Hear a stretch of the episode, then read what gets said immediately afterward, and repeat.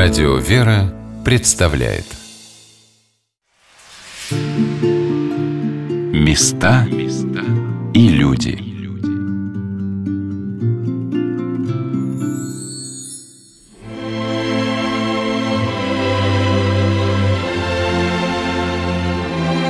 Сегодня на «Волнах Радио Вера» мы рассказываем об Архангельском соборе Московского Кремля – но этот собор является не только хранителем великокняжеских и царских гробниц. Он стал одним из шедевров церковного зодчества, совершенно неповторимым и своим внешним и внутренним убранством.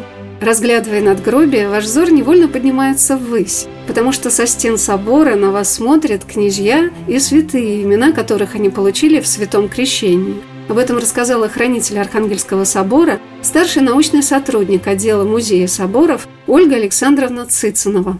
Сейчас можно видеть резковую роспись, которая относится к 60-м годам 17 века. Это 1660-е годы. А программа росписи, она на век раньше, она относится к временам Ивана Грозного. И сохранились документы, что когда в 17 веке появился царский указ о поновлении фресок, то царь повелел делать со старых фресок точные копии перед тем, как их сбивать. И уже по-новому собор был расписан по той программе, по тем схемам, которые были до этого. В целом, роспись Архангельского собора, она подчинена такой традиционной росписи православных храмов, которая еще идет с византийских времен. Да, в куполе у нас находится Христос, в барабане апостолы, как его ученики, а потом все это ниже спускается. И на столпах это у нас мученики веры, которые пострадали за веру. Единственное Главная особенность в Архангельском соборе на столпах изображены помимо мучеников князья из династии Рюриковичей, которые прославились и пострадали за православную веру.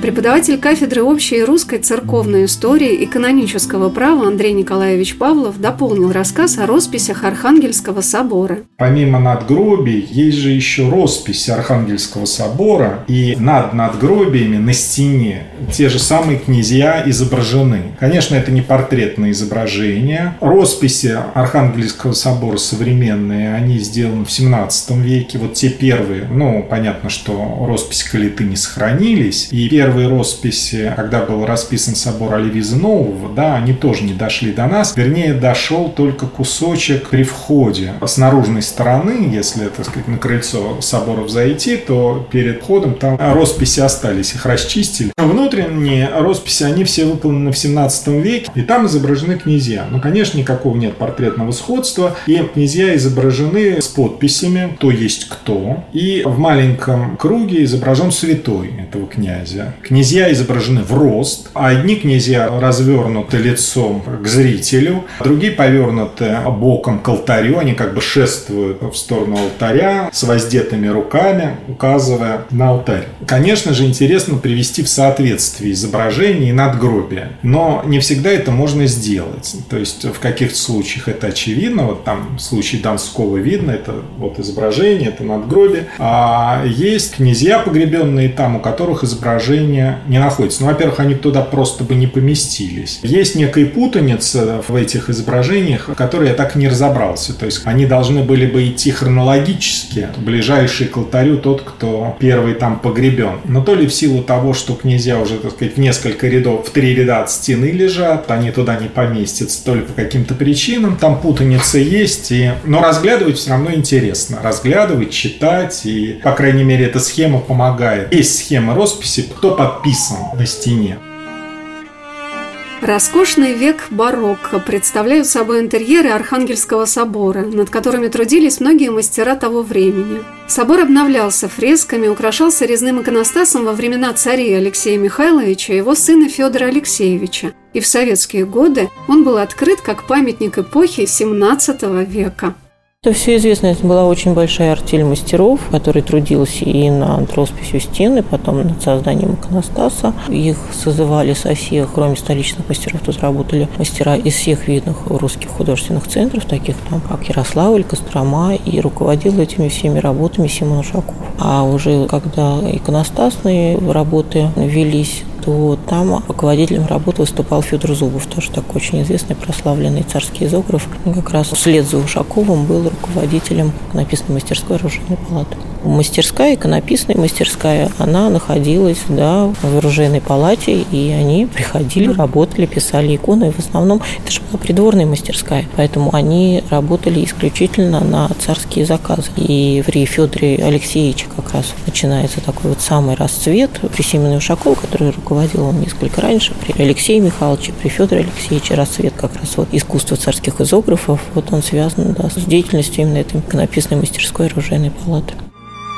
Ольга Александровна рассказала о мастерах, которые трудились над созданием не только внутреннего убранства Архангельского собора. Они создали еще один шедевр барочного иконостаса, оставшийся от разрушенного Вознесенского монастыря, который чудом уцелел от варварских рук безбожной власти. И сейчас его можно увидеть в Патриаршем дворце музеев Московского Кремля.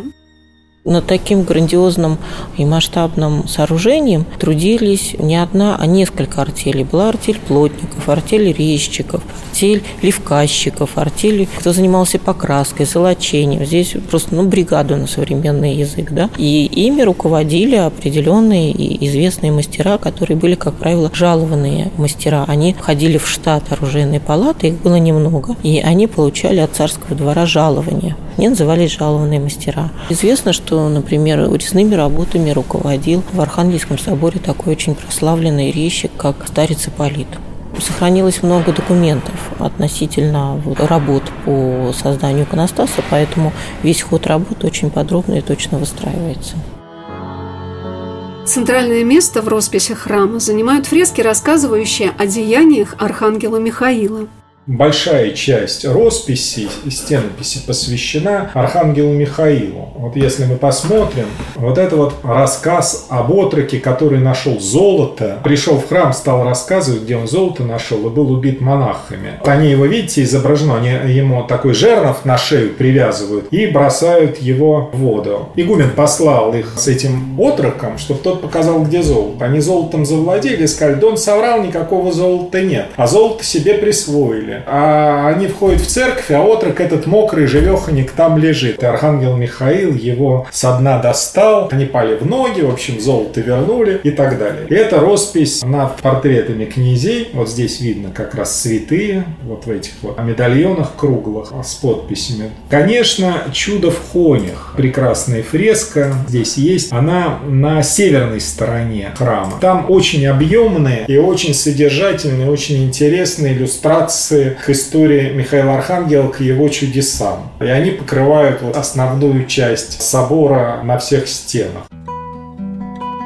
Особенное место в соборе занимали парсуны, выполненные на доске изображения русских государей. Так над первыми гробницами Романовых можно было видеть на столпе парсуну царей Михаила Федоровича и Алексея Михайловича в полный рост – вот есть тоже в историческом музее изображение Парсуна, большая царей Михаила и Алексия. Мне кажется, она тоже из Архангельского и тоже на этом столпе висела, закрывая фрески. Если уж говорить совсем, мне кажется, о первой Парсуне, которой мы не знаем, это было изображение Софьи Палеолог, потому что по летописям известно, что изображение было прислано Ивану Третьему. И оно где-то было, но оно совершенно неизвестно. А не... что такое Парсуна? Парсуна – это персона персона. Переводится как персона, изображение персоны. И это древние названия портретов. Вот в историческом музее была уже изрядно лет назад выставка «Эпоха парсуны», где были собраны вот древнерусские парсуны, первые. Был издан каталог замечательный. Вот кому интересно, может найти этот каталог «Эпоха парсуны», его посмотреть. Но это были огромные. Вот эта парсуна Василия Третьего, она почти в человеческий рост, она очень большая. Она тоже в историческом музее экспонирована планируется, она такая огромная, то есть фактически на всю дверь этого диаконника она. Но зато было сделано как бы вот традиции Архангельского собора.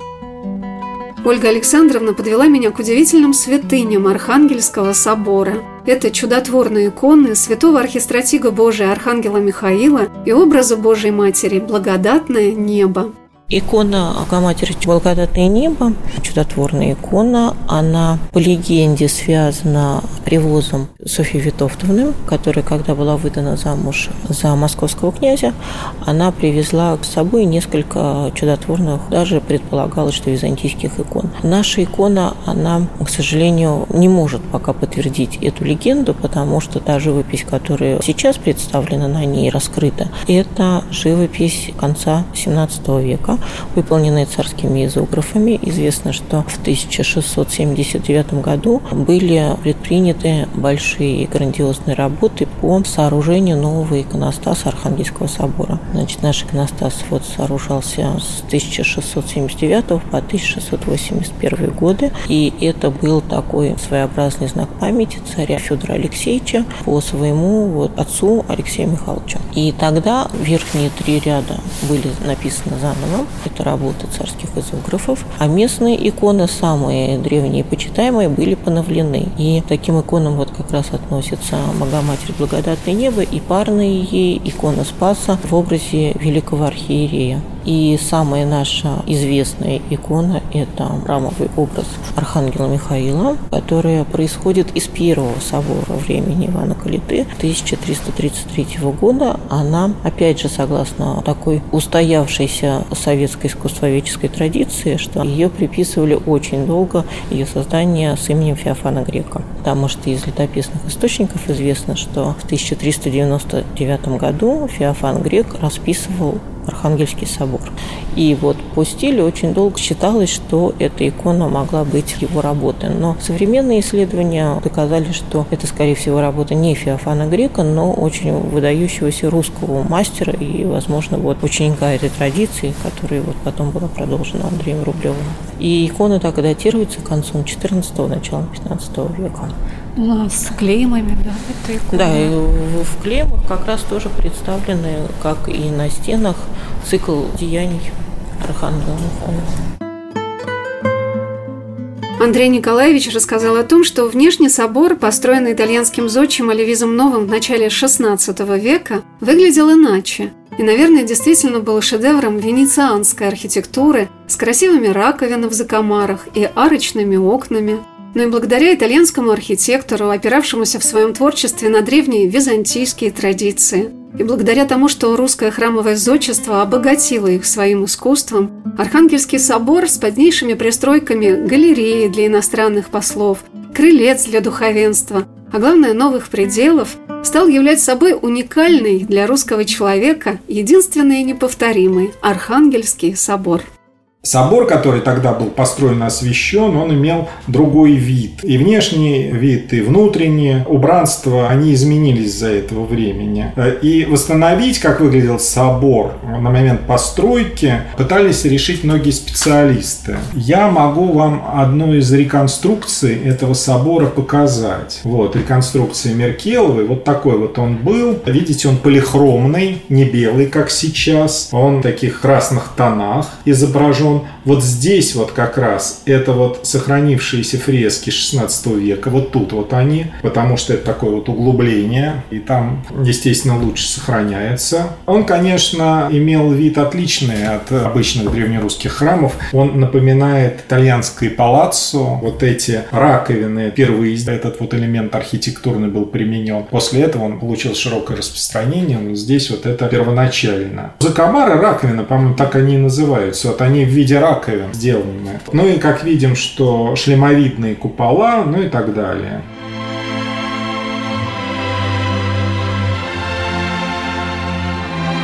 И нашу сегодняшнюю программу мне хотелось бы завершить прекрасными стихами Александра Сергеевича Пушкина из Бориса Годунова, исторической драмы, посвященной памяти Николая Михайловича Карамзина, издавшего в 1811 году «Историю государства российского», историю, которую знали и любили наши предки.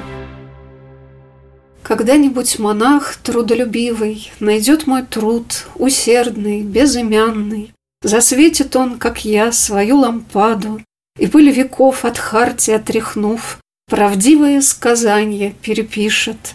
Доведают потомки православных Земли родной минувшую судьбу, Своих царей великих поминают, За их труды, за славу, за добро, а за грехи, за темные деяния Спасителя смиренно умоляют. Места и люди.